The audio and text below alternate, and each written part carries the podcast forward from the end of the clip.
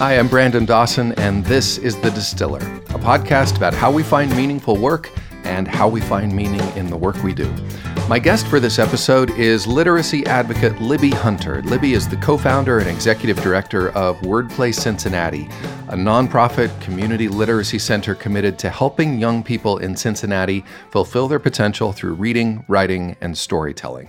Libby started Wordplay in 2012 in response to an incident that happened in her neighborhood, an incident she talks about in our interview.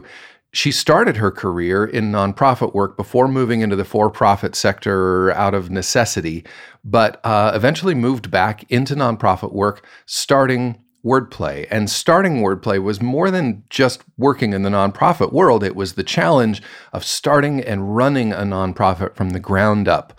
A task and a journey filled with challenges and learning opportunities that you'll hear Libby talk about at length in our conversation.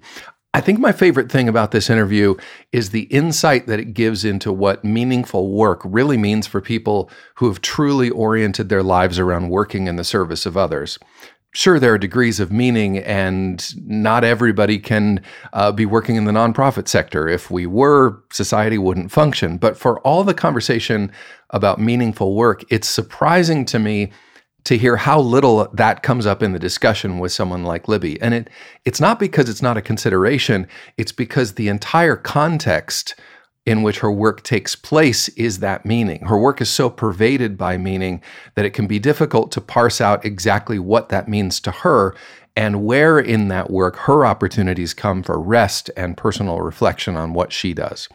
We met with Libby at a fairly new spot in Cincinnati. 3 Points Urban Brewery is a brand new, and by brand new, I mean only a month old as of our recording. It's a brewery and tap room in Cincinnati's Pendleton Arts District. You may recall we were in the Pendleton for episode 11 when we met with Dr. Meredith Shockley-Smith at Urbana Cafe. Urbana is just across the street from 3 Points Brewery. Well, even in the 2.5 months since that episode, the neighborhood has continued to change with new businesses opening, it seems, every week.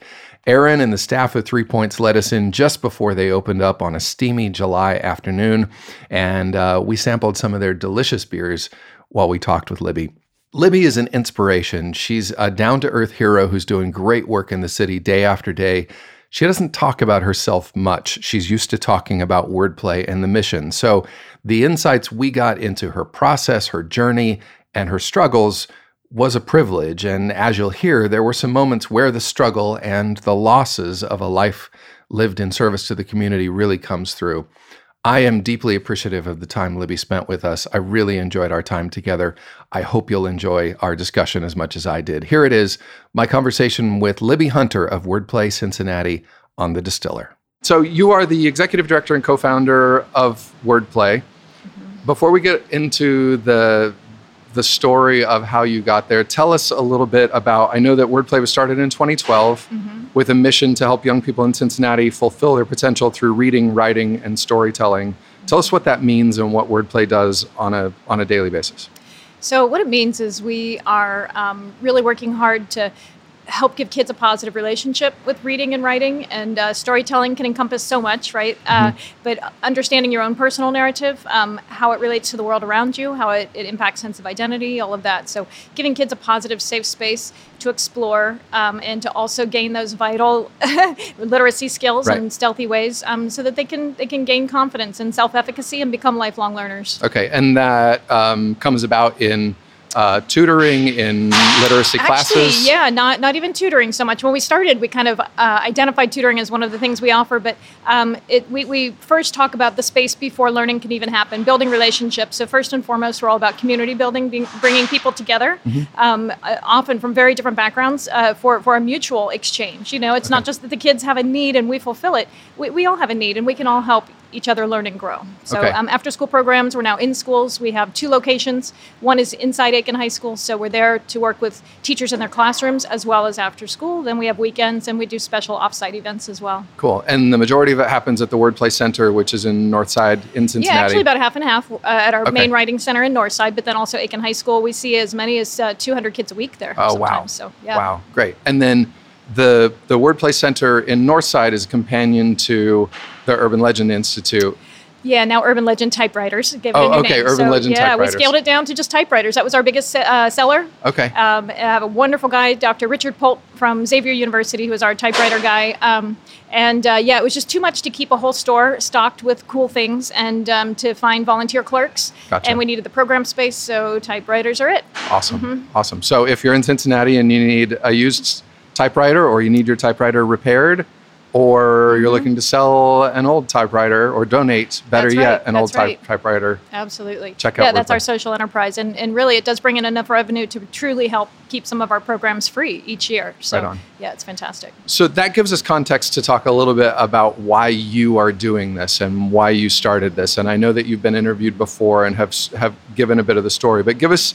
the gist of it, because what I really want to focus on, what the focus of the podcast is sort of what that means to you about your work. So what have you done in your past professionally that led to this point? I've had a real, very meandering career path. And I have to say, I've always had a real drive to do good and to do good work in a way that was meaningful socially and on a larger level.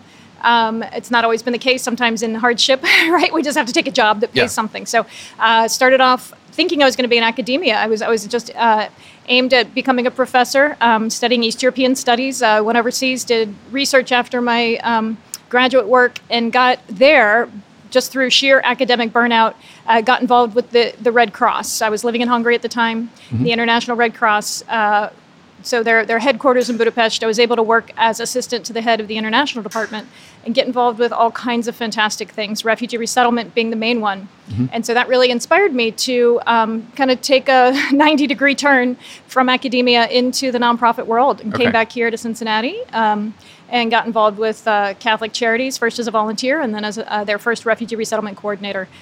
So that definitely was I can't even say that was my entree to the nonprofit world. Back in grad school, a friend of mine had founded a nonprofit called the East European Village Project, and I was one of his first people to go into villages. My territory was Romania, and establish sites for volunteer teachers to come from the U.S. and spend their summers in Romania. So I got my first nonprofit bug back then in grad school.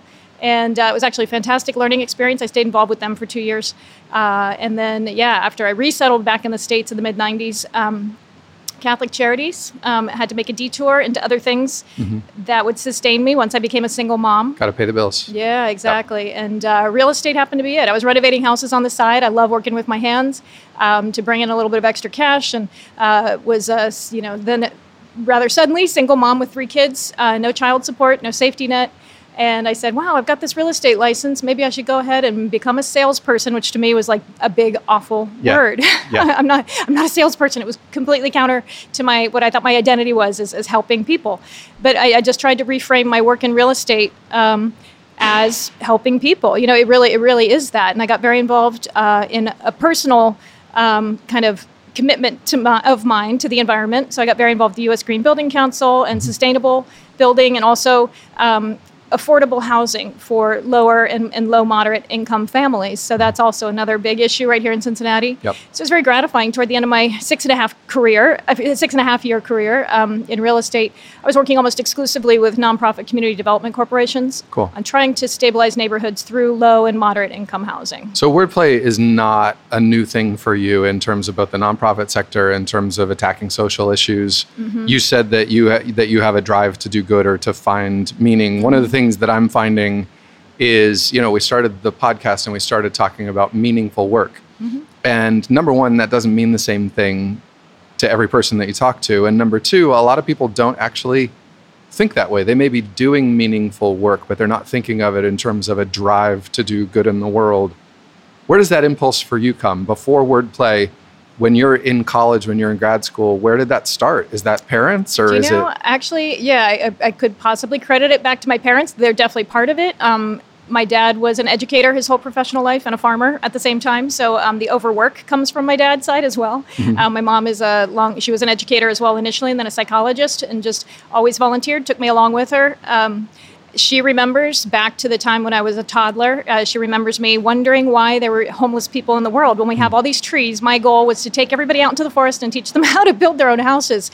So it's this kind of hardwired thing in me that no one, if it's in our power to help, then why are people suffering? Mm-hmm. You know, why isn't there enough to go around? And also that, you know, to whom much is given, much is expected, right? So I feel like it is our obligation, those of us who can, to do. And so that's always been what's driven me. And much to my dad's concern, it's never been a paycheck that's driven me. But, you know, what I've found is to make that commitment to doing good where there is absolutely no paycheck attached to it, to then live a simple life, you know, to scale down the lifestyle, you know, to make our lives as kind of austere as possible and rewarding. Right. And it's not about the material things at all for me. So although I need to drive a car, there's I like to have a nice bike. That's right. You know, I want to live in a house.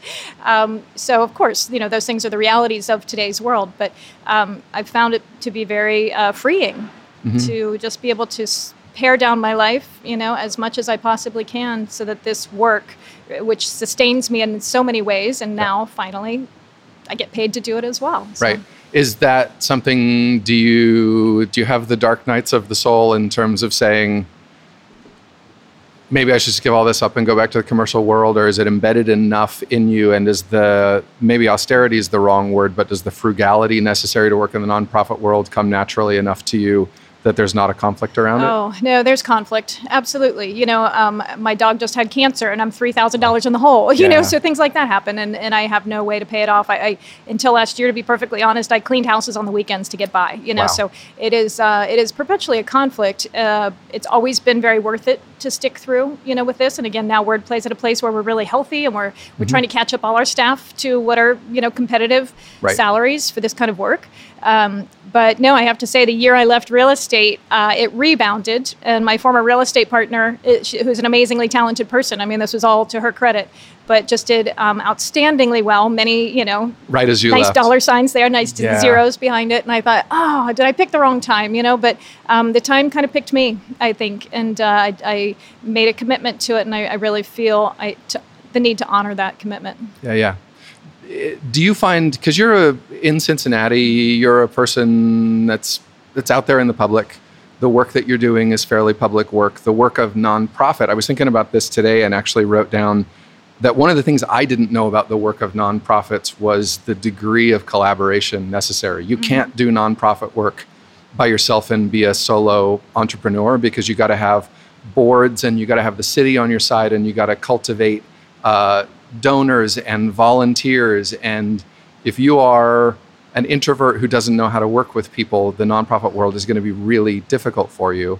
So I guess that's maybe a statement. I'm wondering, because you seem like a really visible person to me, if you have to combat the perception that visibility automatically equals, well, she must be doing really well. She must not need anything. Libby's out there. I see her everywhere. She's on TV and she's being interviewed. So she's doing fine. Whereas in the back room, you're counting the numbers and you're scraping to make things work. Yeah. Does that resonate? Yeah. So there's a lot in there that is very true. You know, first, the collaboration. It's essential that nonprofits collaborate. You know, nobody can exist as an island anymore. It used to kind of be the case, and certain large nonprofits especially had their piece of the pie carved out in their territory. You know, there's no room for organizational ego in this day and age. And so, I'm very proud of Wordplay and the level of collaborations that we have across the city, because it only deepens the impact for the kids. And we cannot be all things to all children, right? We have our mission. We have our guardrails for what we will and won't do. And so if we can help dovetail with other really fantastic efforts to give a more holistic approach to the kids we reach. That's the goal.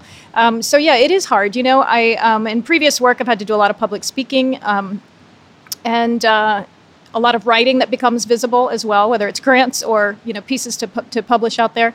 But it is a constant struggle because, you know, all those hours are essential of being out there, kind of being the face or the mouthpiece of Wordplay. Essential for outreach and education and drumming up support, drumming up new partnerships.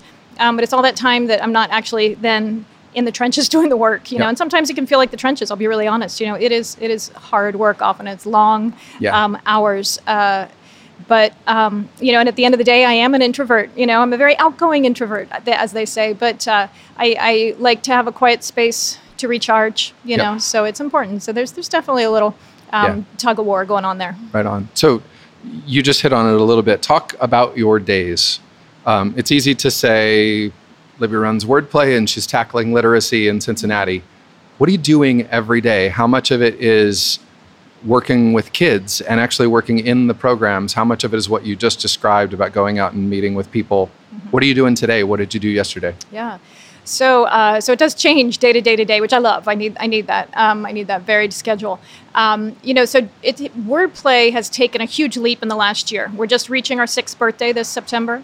And this past year, we were able to hire our 5th full-time employee, Jared O'Rourke, who's our education and outreach director. So he runs all of our programs. So until that point, we've had other people kind of helping to coordinate other programs for sure. I do development, I do programming, mm-hmm. I work on the public face of Wordplay, our community partnerships. We have some very deep partnerships with CPS schools. And until recently, I also cleaned the toilets, so it's kind of like everything, literally from kind of high level fundraising strategy yep. and meeting with our major donors down to making sure that the recycling goes out. So on a day-to-day basis, again, we have an amazing team. We have a super talented full-time development communications person who is extraordinary, Reba Hennessy, and Sarah Nimmo, who is basically her assistant, and then other program folks, Desiree and Jory, just an extraordinary team to share the workload, and then our board to see now that we have this amazing board of directors mm-hmm. truly there for us. And so it means that my days in the last 6 months or so, I actually feel like I can breathe again. After 6 years. I feel like... I do have some balance back. I remember all of us, right, striving for that elusive work-life balance. And I think I've come to learn, I think it is largely a myth that I look for the balance over the course of time. It's not in the day-to-day. I might still have a 12 or 14-hour day. Yeah. And it's really hard to do flex time to make up for that. Yep. But trying really hard. Then when I take time off, I'm getting ready to have 3 weeks off the radar, to do that and set that culture for our staff. Yeah. So on any given day, there's still a lot of grant writing. It's brutal. I have to kind of sequester myself to write grants and get in the zone, 12 hours nonstop thinking about how to phrase something. And then it could be out there, working with leadership at schools or CPS, to go to meetings and kind of working on partnerships. I still do like to retain a little bit of program time. That's my heart and soul. That's why we started Wordplay is being directly involved with the kids. That's what fuels me. And so we have something that I started among our staff called the Passion Project. We're all working for Wordplay because we care deeply about the mission. But sometimes our jobs take us away from that which we are most passionate about. Yeah. And so on our work plans, the employee work plans, what they are doing day by day with kind of monthly goals and measurements. I have everybody identify what their passion project is, and I want them to be sure to allot, a couple hours a week so that they're staying in touch with that. So for me, it's one of our teen programs, Word Up, staying involved with the kids, personally. And it is so incredibly rewarding.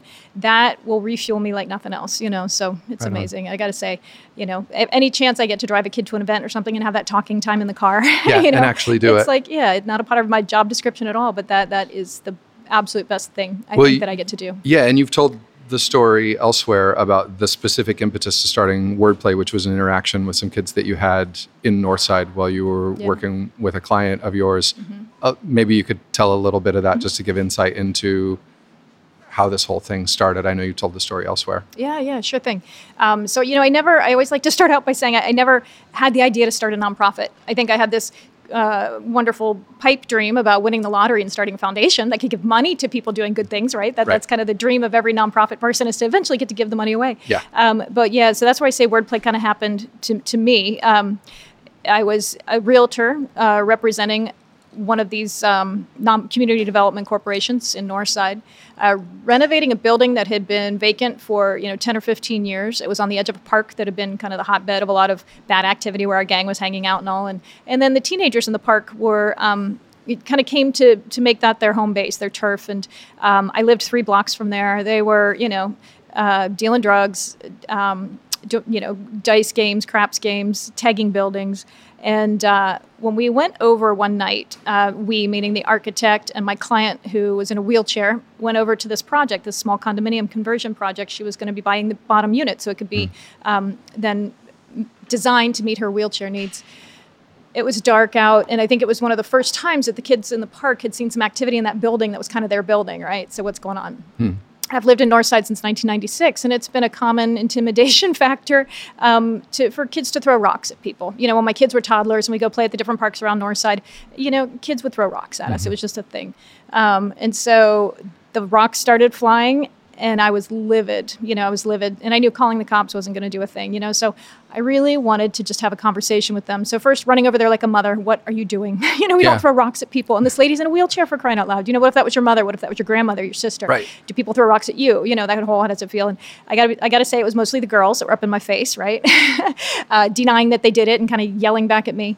But I wanted to stick it out, and I really wanted to connect with them. It was a unique opportunity, I think, So in about 10 minutes or so, things did settle down, and I was able to really gain enough trust for them to answer my questions. I think they were somewhat amazed that this lady was just stopping and wanting to know more about them, So I wanted to know their feelings of safety, their feelings of connectedness in the neighborhood. I was technically their neighbor, right? I live a few blocks from here. I've raised my kids here. How do they feel about that connection? And I can say they didn't. They didn't feel any connection, and I understand. I mean, Northside is gentrifying rapidly, and even though this was 7 years ago, they were feeling very marginalized. They wanted no part of the new people moving into the neighborhood, right? Yep. So it was very eye-opening, and I have to say uplifting. At the end, they're cracking jokes. They're asking me for money for a soda. They're wanting attention, and actually I realized relating that. To you, yeah. We're relating, yeah. We connected, and. And there's something so touching about that. I had worked with created some intervention groups for our refugee teens back when I was doing that work, and then some work with teenagers, at-risk teens overseas as well. And to find the same thing, to find that it's all relational, that you show them that you care about a relationship with them, Yep. You don't care about any outcome. There's no goal in it other than getting to know them. Yeah. And I think that's a beautiful starting place. So I was obsessed with doing something to help the kids in the park, kind of feeling this collective guilt that, they're there for a reason. Mm-hmm. I can guarantee you all of those families were struggling, economically, right? Most of them probably living in poverty. Yep. And so feeling that Cincinnati, having one of the highest childhood poverty rates in the nation, and yet one of the lowest upward mobility rates for people in poverty to rise out of it. So I thought, we have to do something. These kids are being squeezed into a place of no opportunity. Right. So I was getting ready to kind of organize a roundtable discussion about it and call different groups that would have an interest in this and talking about it. And I think being the impatient person that I am or whatever, I just said, there's no time to talk. Let's do something. So 2 nights later, I was having beers with a very good friend of mine, Alyssa Yancey. And Alyssa was a longtime educator at that point, a writer and a mother, a Northside mother, no less. So she had known of all these dynamics in the neighborhood, the gentrification, the marginalization, Northside. We always love to say, Northside's so diverse. It is, but it's completely segregated, almost entirely segregated, So shame on us for that. So talking with Alyssa and explaining to her just that feeling that I walked away from the park that night with, we have to do something for those kids, So that's what I kept saying. And that rhetorical we, and Alyssa said, all right, let's do it. And so that night she threw open her laptop. She showed me some examples of creative literacy programs, Alyssa being a writer. I mean, I've always been a writer as well, but kind of a personal writer. I never called myself a creative writer per se. So believing in the power of writing to connect and to build confidence. And then, of course, to instill those essential literacy skills. We settled on a model that was founded in San Francisco about 15 years ago, 826 National, founded by Dave Eggers and Nina Bacaligari, who was a teacher he had worked with. And I flew out to San Francisco to check it out and go through their kind of introductory seminar on how to start a creative nonprofit, and said, this is it, let's go forward. So it was sheer naivete, I think, that drove us forward, not knowing what the heck we were doing, one foot in front of the other, but also that failure is not an option kind of mentality. Uh-huh. And here we are. I have so many questions about that because, it's easy to tell that story and say, so we were going to do it. I would imagine that there's 1,000 decisions and 1,000 fears and anxieties that went into that. You were working as a realtor. You had been working as a realtor because you needed to make money and pay the bills. This is the decision to move away from the thing that you were doing to make money and pay the bills. Yeah. How anxious was that as a decision for you? I think personally, that was probably the only time in my life I could have done this. Again, a single mom with 3 kids, zero savings in the bank. I literally had nothing to lose.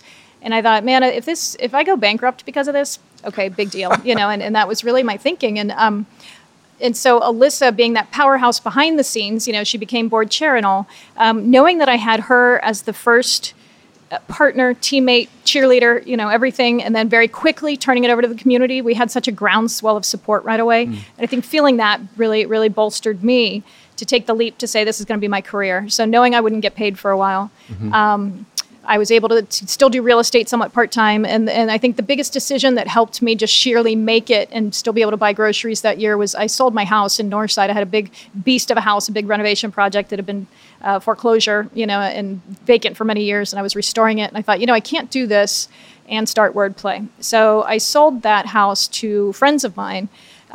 Took the proceeds, paid off my debt, and I said, okay, I'm debt-free at least. At least I'm back to square one now, financially. And so I can keep earning just enough through real estate while I'm doing Wordplay, kind of getting Wordplay up and running as it was a full-time gig. And it was a lot of 80-hour weeks for sure, but the boys and I moved into the apartment above Wordplay. There's a third floor. Wordplay has the first and second floors of our spaces and our dog. And the boys were some of our first volunteers, so it became a really fantastic family thing. They were 12 and 14. So my twins, Evan and Owen, were 12. Isaac was 14. Okay. And... I didn't get paid till 2013. That was a beautiful day, but it was still very much in the low income bracket, so I have to say it was many years of... That's a check you pinned to the wall. It was a check I ran to the bank with, I'll tell you that. Yeah. And then 3 years later, I was thrilled to see that a mortgage lender considered Wordplay a valid enough employer to give me money to buy a little house. So, so it's been quite a process. But yeah, there was a huge element. I mean, I'm a risk taker. I sometimes say it's my worst quality and my best quality. I just am a habitual risk taker. And this was a huge one. But, I think, again, just knowing the people that we had on our team, people will often say Wordplay is mine or it's mine and Alyssa's, and it's absolutely not. It's the community's. By the time we opened our doors, about 9 months after furious planning, we had a thank you poster on the wall. It had over 150 names on it, just of all those people that somehow helped launch this amazing organization. Right so. It's funny to me. Like you said a couple of things, and I started writing down a list here as you were talking, because you say that you're a risk taker. You also must be a relentless optimist. I am. Yeah, I know that. Maybe that's also my best and worst. Well, because you said you were describing the story of that incident with the kids on the street, and you said you ran across the street as a mother. You didn't say you ran across the street as a teacher. You didn't say you ran across the street to tell them what they should be doing. There are several instances in what you just told where your impulse was, you said, where's my note here? You said, what are we going to do for them, not what are we going to do about them? When you were talking to Alyssa, you said you have nothing to lose. A lot of people at that point in your life would have thought you have everything to lose because you're sort of at the bottom.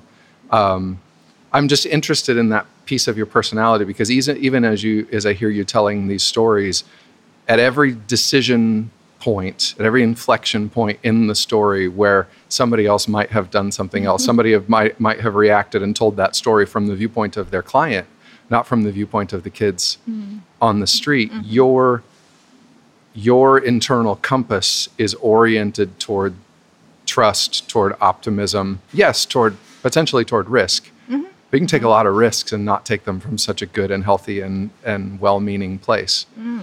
Thank you for saying that. I know I've given my dad some sleepless nights worrying about me through these years. But he was an educator. He's very proud of where Wordplay is. I'm sure. I am a shameless optimist. I mean, and I call myself a hopeless socialist romantic. I want the best for everybody. And I think as a community, we come together to help everybody, right? Like a rising tide lifts all boats, right?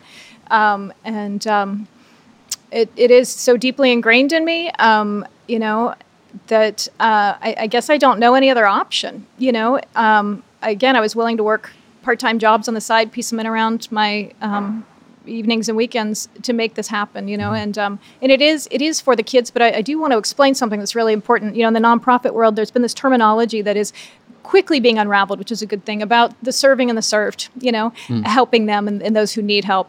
And we're trying to really change that language around it, because the reality is, like I was saying, when I connected with those kids in the park, I came away so fulfilled. I think they came away scratching their heads and probably wondering, wow, who is that lady? And she wanted to, and that was kind of cool, but okay, whatever. Yeah. But I was so, I felt restored that night.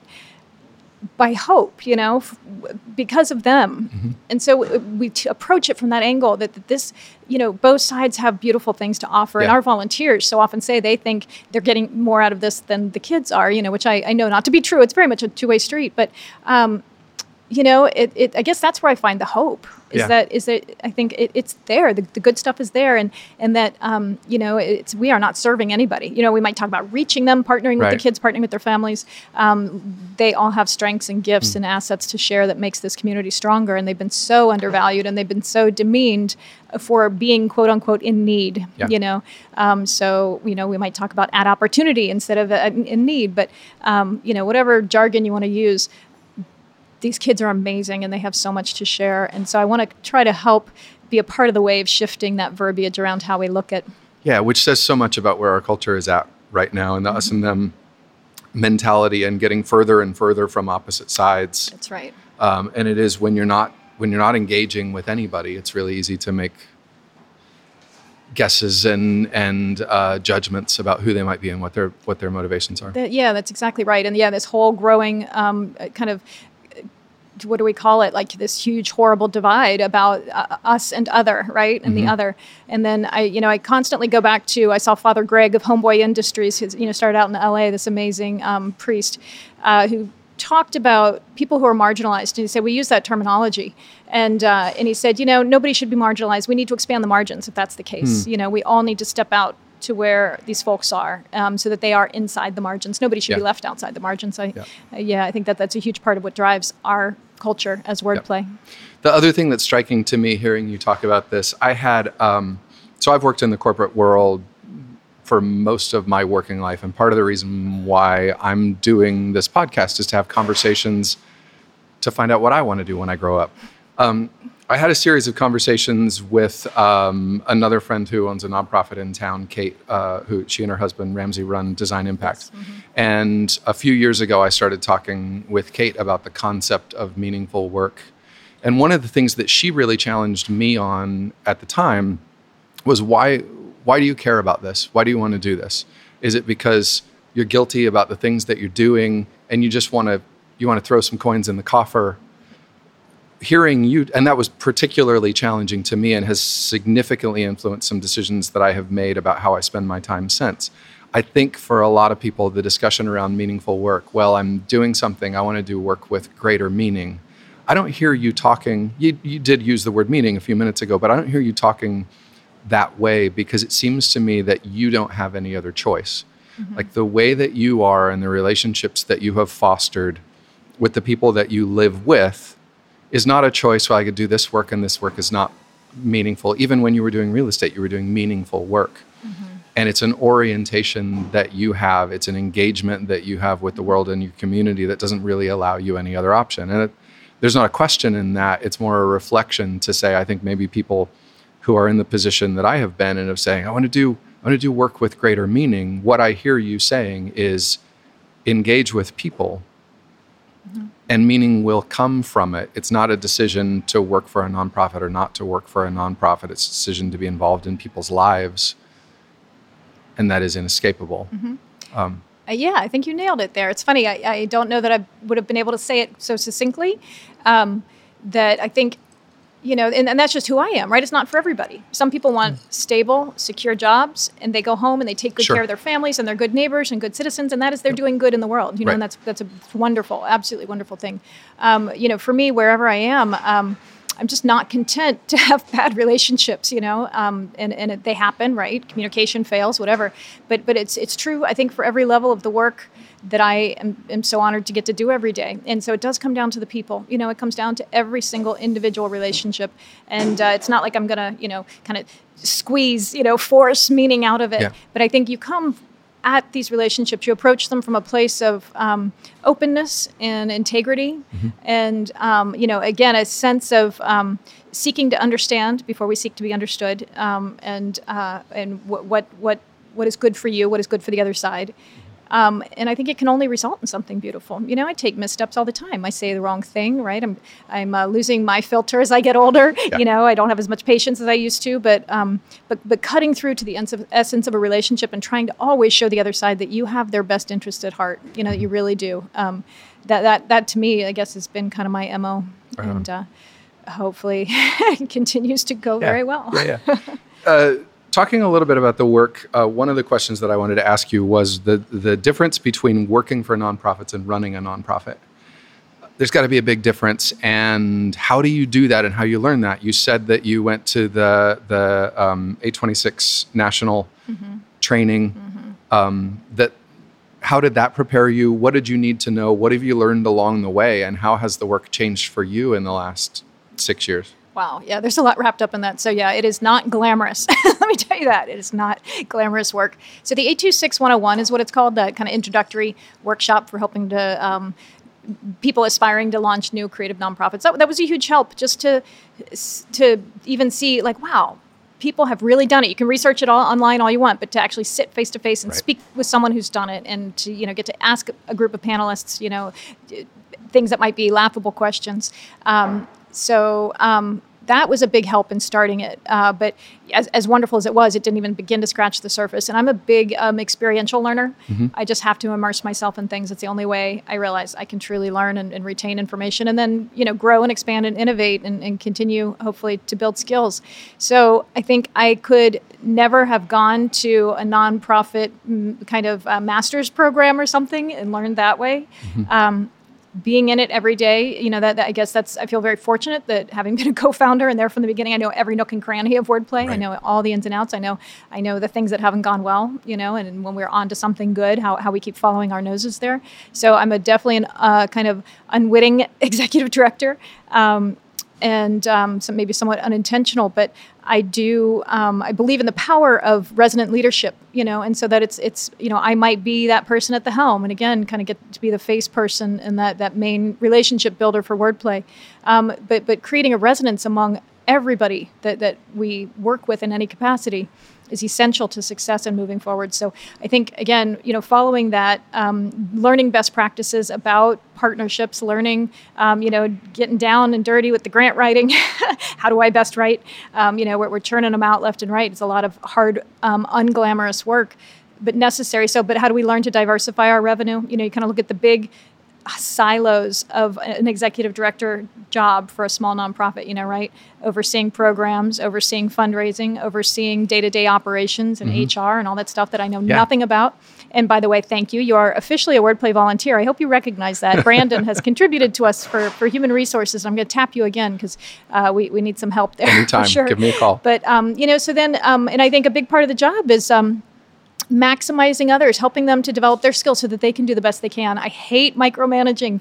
I absolutely hate it. You know, I knew nothing about HR. I'd supervised people in the past, but I hate the term management. And yet there's leading and there's managing. It's both, you know, both are essential to this.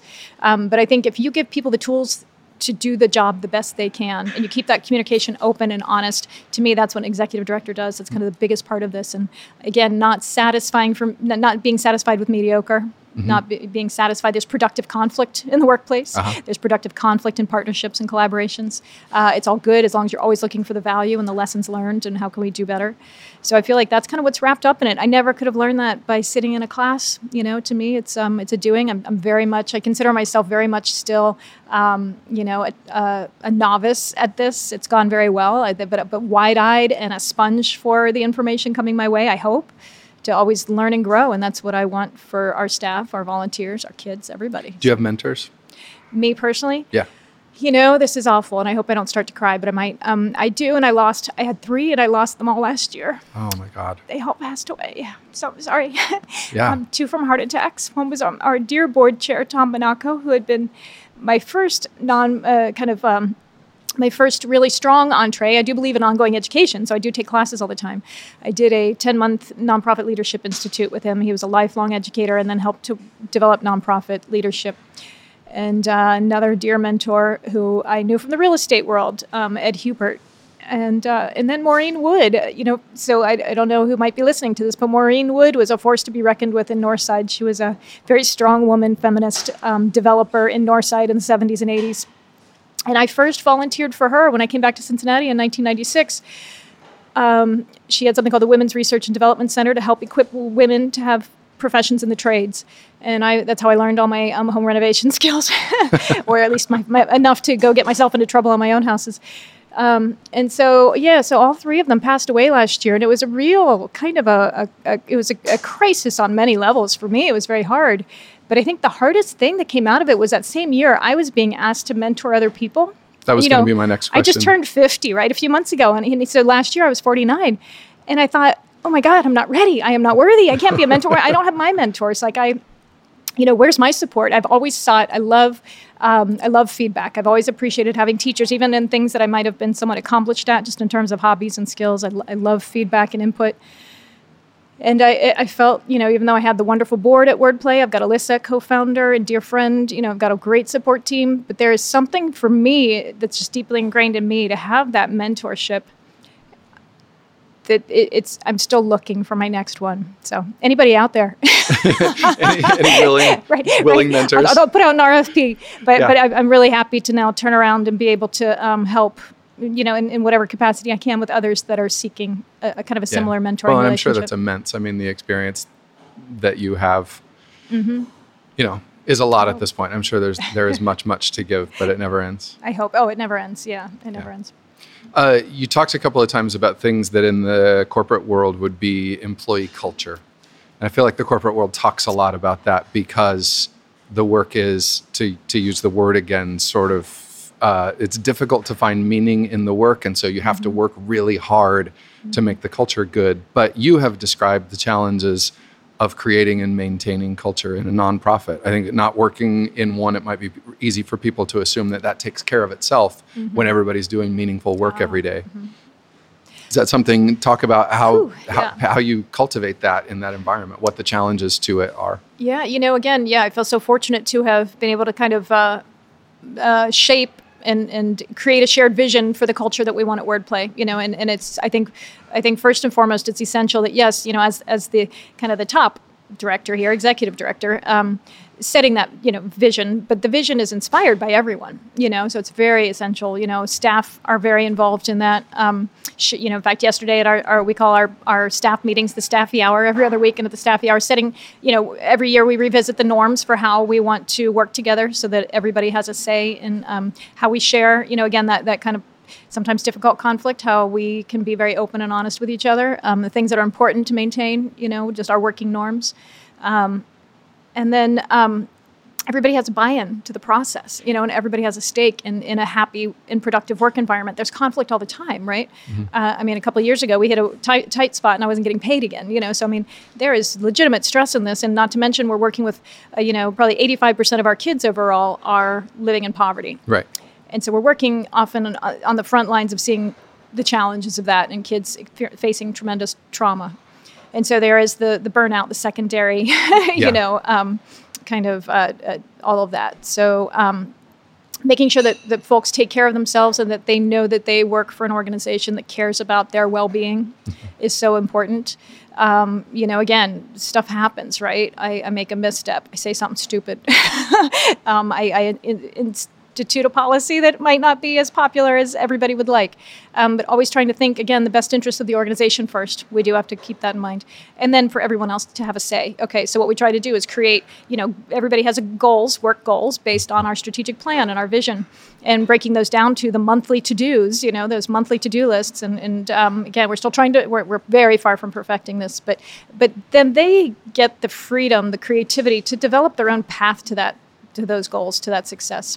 So I think just knowing that we value their own innate creativity, and that they really have control over their realm, and that my goal is to support them to do their best. It's not to tell them what to do. My goal is to, I ask my staff all the time, and I should say our staff, they're not mine. They're my friends, but I ask our staff all the time, what do you need to be successful? Professional development, additional tools, resources, what can we do? I'll go out and get it for you, So I think them feeling valued, I hope, is a great bonus of getting to work with us, you know. Do those instincts toward your orientation to company culture come from the same place as the instincts that the initial mission for Wordplay comes from? Yeah, I think some, and community building, right, and that connection, that level of connection. But I think also it's just purely selfish. I don't want to work at a place that's kind of got an uptight, jerky mentality, you know. And I it's like, wow, I feel so honored that I get to carve out my ideal workplace, because the work is hard. And like I said, the work is not glamorous, and it's stressful, and it's underpaid. So we darn well better be putting some other pieces in place that make it something, you know, where we want to show up. We want to be with these people, you know, we want to be with each other. Right. Sometimes I have to close my office door, but... you know, yeah. Sometimes I want to be with you a little bit less right now. Sometimes I want to work at my kitchen table. Yeah, right. Yeah. I'd rather work with my dogs today. That's all right. But no, that's usually I need my blinders on to write my grants. Yeah. Yeah. So, but again, it's like kind of like not settling for anything less than a really great culture. You know, I can imagine that.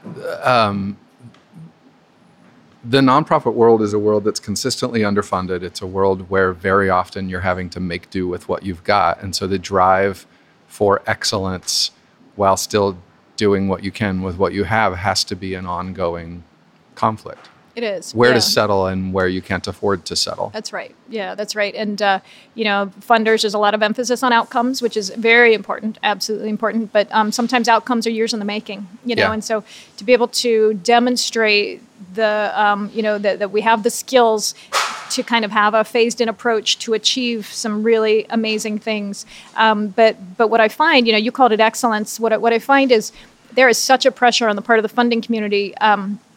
I think that's where it comes from. I think also competition for limited dollars. There are a lot of small nonprofits in southwestern Ohio to always be what they call building capacity, to always be growing, to always be innovating. You know, every year I get to a point and I say, this is going to be our plateau year, guys. No new programs, you know, no new nothing. Just make everything better. We're not adding to the staff. We're going to deepen all of our skills. Yeah. We're going to take what we have and make it better. And inevitably, we have new partnerships requests every week. You know, new schools want us, new nonprofits want to work with us. And that's a great thing. But so we can't stay still. You know, if you try to level off, you're seen as stagnating in the nonprofit world, you know. And so you do have to differentiate. You know, I mean, a lot's been done in the past. What does Wordplay do that's different? You know, well, we're not just tutoring and literacy. So you know, saying kind of what is our differentiator, what's our secret sauce, and striving for that excellence, that we do this better, we do it unlike anyone else, and we're having tremendous results.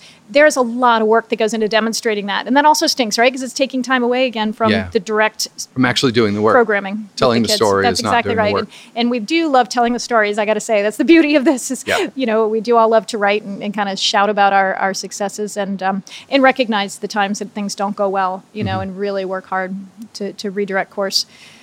But yeah, there's so, you know, it is frustrating. One thing I want to bring up real quick is there's this whole kind of way of scrutinizing nonprofits based on that 80-20 principle. And there's like the nonprofit charity watchdogs and all.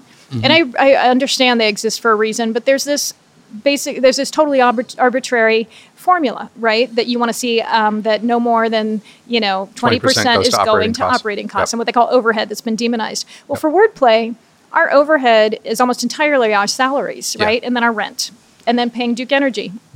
Those are the three biggest things we need to make our programs happen, right? We need great program staff, and to be honest, we need to pay them a hell of a lot better than they're getting paid right now. You know, we got to keep the lights on and the doors open. And so we can't write a $10,000 grant for papers and pencils, you know, for program materials. And so to constantly be justifying why operating support is the heart and soul of what makes our organization go, you know. So it's just a lot. We're trying to kind of shape our own internal donor culture. You know, we have amazing individual donors so that we can have the leeway to innovate more with that funding and all, and do things that might, you know, be a little bit riskier, but so far have had tremendous results.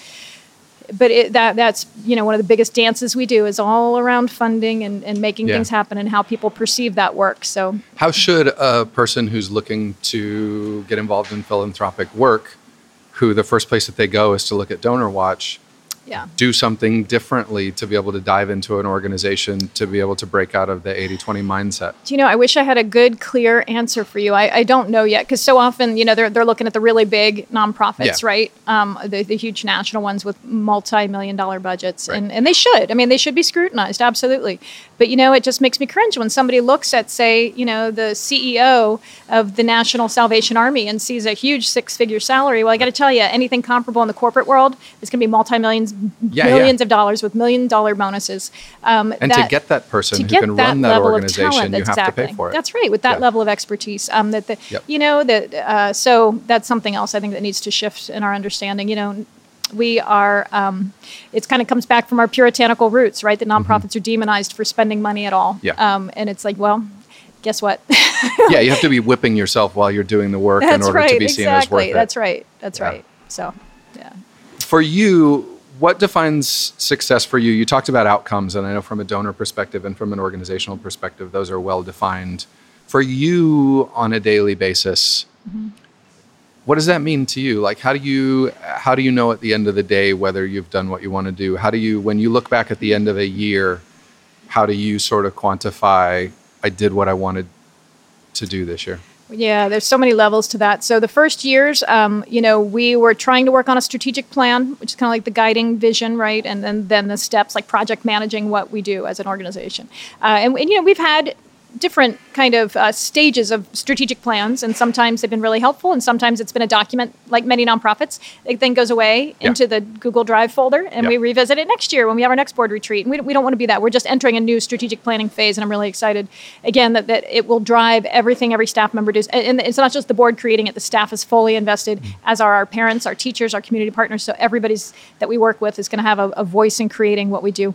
But at the end of the day, you know, it used to be the first few years. I remember when the board was voting to give me a salary in the first place, you know, like, can we do it? And then looking every year, okay, good, you know, how did she do? And it was hilarious at that board meeting because it was basically like, okay, Wordplay is still afloat.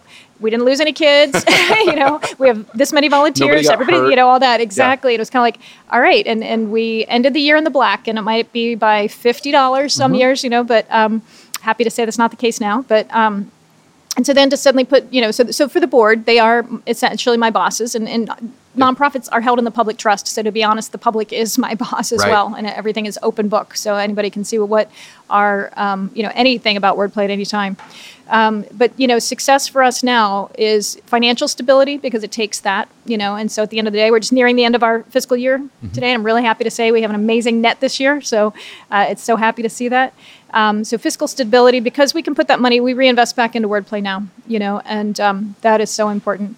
And then our programs, you know, we are constantly trying to deepen the impact for the kids. And so to see those outcomes really shaping their lives and kind of their futures, again, as learners. You know, we don't want to just talk about literacy, although that's what we focus on. So understanding the meaning, especially when kids are growing up with us now over this many years, to see our kids moving on and graduating when they're slated to be at high risk for dropping out maybe 3-4 years ago. Yep. So you know, all those go into it. There's the daily successes. There's the big yearly successes. And then there's learning, you know, fail and fail fast, right? Learning from what doesn't work. Right. So... but yeah, hopefully now this next phase, we have an amazing facilitator leading us in the strategic planning process. So we will have some very clear things. And then it's exciting to share that with the public. We do an annual report. It's also coming out soon. So you know, again, totally open book, as it should be, as it is required by the government to be. But to really shout the good news. Yeah. And what are Wordplay's goals for the next phase? You've kind of... Yeah, so we have 2 locations now, our Northside Writing Center and then inside Aiken High School. Started in a teacher's lounge last year. We've been with Aiken for 6 years, and they finally gave us a room. So we're inside all of the classrooms. So we're there 5 days a week in classes, working alongside teachers for integrated arts programs and then after-school programming. And we just got a huge new grant from the state of Ohio called the Community Connectors Grant. It's funding a full-time new position to help kind of case manage after-school engagement and what we're doing with literacy and creative programming. And so expanding, I mean, it's necessary. We are... we have been doing programming in Price Hill, and so we're looking at more of a permanent home there as well as our next neighborhood. We'll always have a home in Northside. That's always going to be our founding home. You know, and our heart and soul is there, but Price Hill is a big neighborhood with you know... a lot of kids, of kids. So expansion, you know, we're looking into all kinds of kind of annual creative experiences for the community. We're kind of expanding a little bit beyond kindergarten through 12th grade. We used to say that in our mission. Now it's young people. But this summer we worked with, still in process, we are doing a workshop with the Down Syndrome Association. And so it's adults of all ages, you know. And so in the past we've done some story sharing with refugee moms and, you know, and American moms. So we're looking more at how we can kind of facilitate those story sharing experiences for people of all ages. We're going to be moving up the street at the end of the year to a partner organization, Churches Active in Northside. That's the food pantry in Northside. We're going to be their tenant in a building they own right next door to their main location, and looking more into how we can work specifically with their population, right? These are the families living in the lowest income bracket in Northside. They serve about 300 families every month, so it's still quite significant. And most of those families go to Chase Elementary School. It's a partner, so how can we deepen the relationship there and move into family literacy so we can support families even more than we have? So it's a lot. That's a few. Yeah, only to name a few. Along the way, what do you do? What do you personally, not Wordplay, what do you personally do to take care of yourself to make sure that you remain in a good place to do all this work? It's such a hard thing. So yeah, the first few years it was running on all fumes, and the work itself was what my excuse for, that sustains me, you know, that's okay. That gets me through the 14-hour days. And then my mentor, Tom Bonaco, who passed away last year, the first year he was on our board, made me put into my annual benchmarks for what I had to achieve a personal goal, you know, and I not didn't, a personal I did not goal meet for the work, a personal goal for myself. For you, yeah. And he followed up with me at our monthly meetings, yeah. So that was fantastic. So I'm trying to do that with all of our staff as well, you know, to make sure that we are all taking care of it. So, you know, again, with this amazing team, I now have. You know, they're doing their jobs so well. I can really have a 40-hour work week. So it's trying to cut out in time. You know, my twins just graduated high school and they're at home this summer, but then flying the nest and making sure I've got time with them. That's my most important thing, you know, still being a mother, number one, always. My physical health, right? It stinks. I love being 50, but man, I can feel the difference the last 5 years or so, right? Yeah. I'm a very physical person, so always being outside in nature. And my family is far flung, you know, all across the country and even internationally. So making time to be sure to be with them, those things sustain me. My friends, you know, it's just, it's hard. Sometimes it's very elusive, and I sometimes get my priorities mixed up, you know, and then I got to close my laptop at night. That's one thing I've been trying to do is even leave my laptop at work at the end of the day, which is a big deal for amazing. I know any business owner or runner, much less a nonprofit. It's only occasionally. It's a goal. But it's happening. Goal. It's happening. Yeah. And to say, you know what, I'm off work now. We kind of set a norm among our board and our staff. If somebody has to send an email after work hours, great. Nobody's obligated to read it. Nobody's obligated to respond. Yep. I still might check my phone at 6 a.m. for my emails. And I thought, don't do it. Put it down. So work in progress. But I'm hoping to kind of shut work out and not have work permeate all 24 hours in the day. Cool. I think my last question is, how can people that hear this, that want to help out, get involved with what Wordplay's doing? Do you know, so we have a lot of ways they can do that. First of all, if people don't want to work directly with the kids, we love to have people give their time and talents behind the scenes, you know, so we always need help with professional services of different kinds, from graphic design to, you know, creatives. We're moving into 2 new spaces this year that we're going to need some help with on design and stuff. You know, we do have, luckily, a free legal system through our service, through pro bono partnerships. So, you know, we're fine in that department, but anything else, we're just happy. You know, some people just want to come in and help with data entry. If people want to get involved with the kids directly, you know, we have such a range of programs now. We went through a big shift in our program delivery model last year. So for this past year, we didn't need the level of volunteers that we had in the past. I mean, really, to date, we have trained about 800 volunteers, and it's been an amazing thing. But we are now at a point where we're reopening some of these programs, retooling some of them, so that we're going to need a huge volunteer population for certain things that we're doing again. So, you know, we'll put stuff out on our website about that, especially in spring 2019, opening some new literacy labs at schools. It'd be very exciting. So, yeah, they can just contact us, info@wordplaycincy.org. That's the best place to go, and we will plug them in. Cool, and I'll put links to that and Wordplay's website and a lot of the other stuff that you've mentioned, including 826 National. If people are looking for information about the model, all of that, we'll put that on our website at thedistillerpodcast.com. And one thing I want to say, too, we have bi-monthly open mic nights. That's a really great way for people just to come into Wordplay, see the space, get a sense of our community, and celebrate the kids. So Friday, Thursday, July 27th. That's coming up, 5:30 to 7. We're going to have pizza donated by Dewey's, and Best Buy will be there to help, too, as volunteers. And it's in conjunction with our Down syndrome friends for that writing workshop we're doing. So our kids will perform, and their folks will perform, and then it'll be open for the public to perform as well. Cool. Well, Libby, thank you so much. I have a ton of respect for what you have done, what you continue to do. Thanks for walking us through it and taking the time to spend with us and describe it a little bit for us. Thank you so much. I appreciate it. Any chance to talk about wordplay? This episode of The Distiller was recorded live at 3 Points Urban Brewery at 331 East 13th Street in Cincinnati's Pendleton Arts District.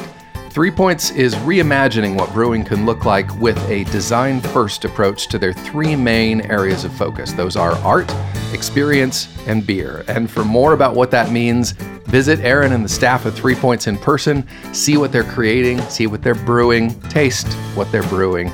Thanks again to Aaron and the team for the great beer and the great environment.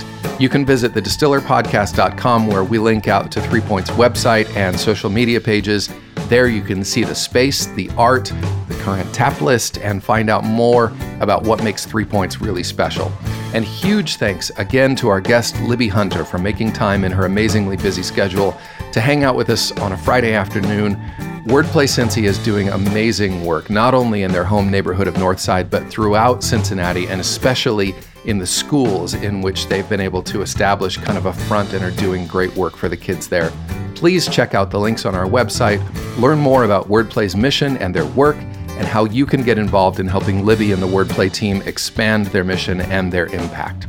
Check it all out on this episode's page at thedistillerpodcast.com for more information. The Distiller is produced, recorded, and hosted by me, Brandon Dawson, with co-production and booking from Terry Heist. Our show is mixed and edited by Justin Golden. Our logo was designed by Scott Ryan, and our videos are by Mike Helm of Minute Moments Pictures.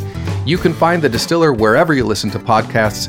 Please do subscribe to be notified when new episodes are released. And if you like what we're doing, please spread the word. You can follow or share our posts on Facebook and Instagram.